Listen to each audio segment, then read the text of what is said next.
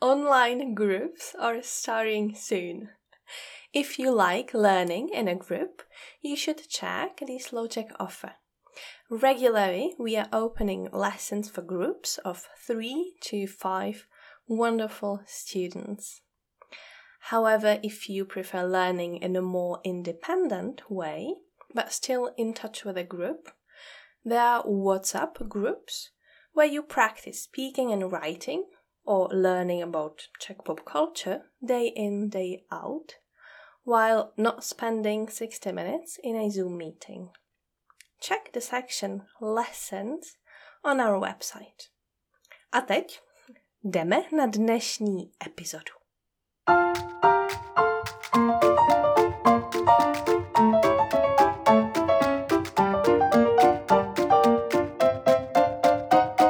Ahoy! You're listening to the Slow Check podcast.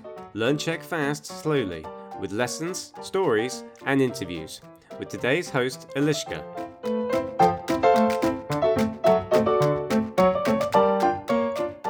Tak co, jak se ti dneska daří?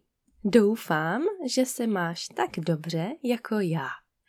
Já se mám báječně, jako vždycky. Dneska ti chci říct o tom, co všechno jsme museli zařídit, když jsme se rozhodli si koupit dům. Taky vysvětlím mnoho slov. Určitě si stáhni transkript a vysvětlená slovíčka z Patreonu, patreon.com. Jestli ještě nejsi patronem Slouček, tak šup šup. Tvoje finanční pomoc platí provoz Slouček a tvorbu videa a audia. Ty dostaneš na oplátku behind the scenes, wallpapers, printable transcript with highlighted vocabulary and grammar tips a podobně. Díky moc. Takže, jak jsme kupovali dům? Nejdřív potřebuješ peníze od banky. V Česku říkáme, že potřebuješ dostat nebo získat hypotéku, nebo oficiálně dostat nebo získat hypoteční úvěr. Já mám kamarádku, která pracuje v Partners. To je firma, která ti pomůže zařídit pojištění domu, pojištění auta, hypotéky a tak dále. Srovnává všechny možnosti a ty si potom vybereš možnost, která se ti nejvíc líbí. Navíc partners jsou placení bankami. Ty nic neplatíš. A taky mluví anglicky. V současné době potřebuješ v Česku 10 až 20% celkové částky.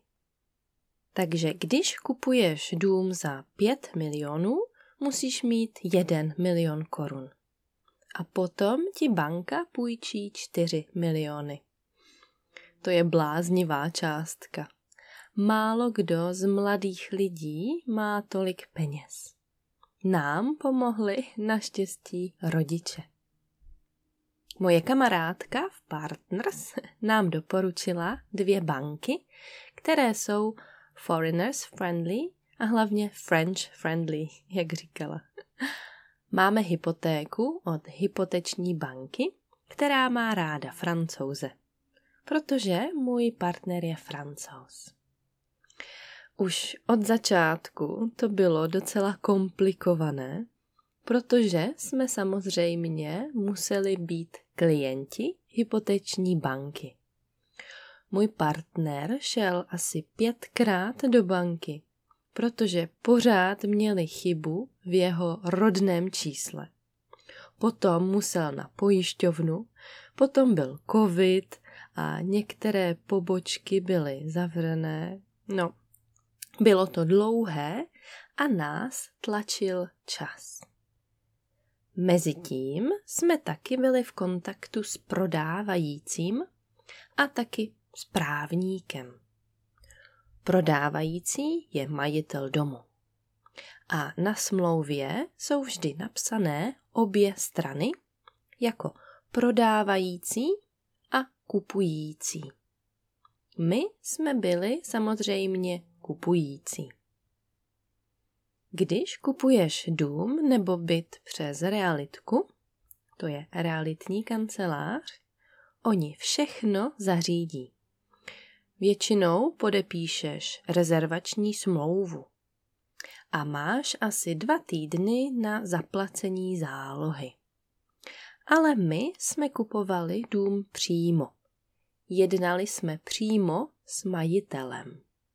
Takže jedna známá nám doporučila svého právníka a já jsem komunikovala přímo s ním.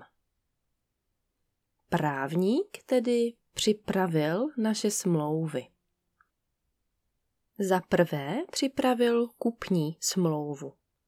To je dokument, který říká, že prodávající prodává a kupující kupuje. A taky, jaké jsou podmínky celé transakce.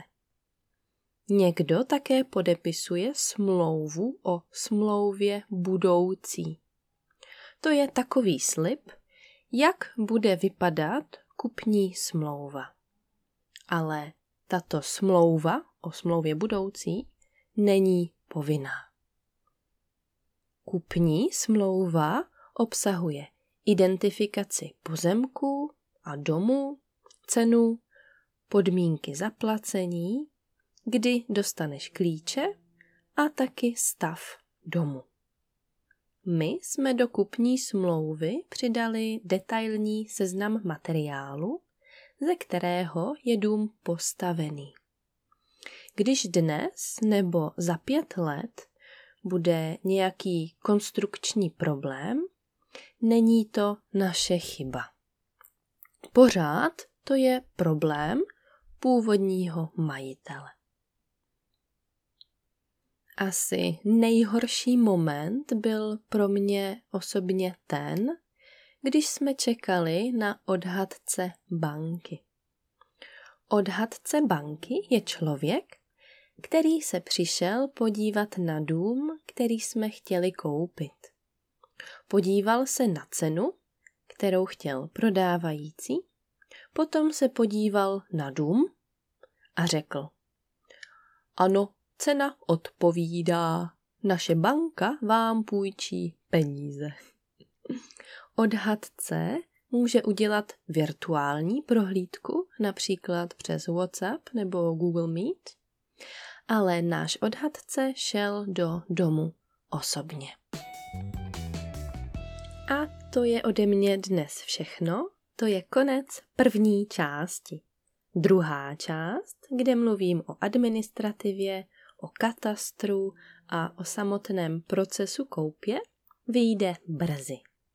Jinak lekce češtiny, online kurzy a další materiály najdeš jako vždy na www.slouček.com. A teď měj se hezky, uč se česky a brzy čau. Thanks for listening to our podcast with Lishka today.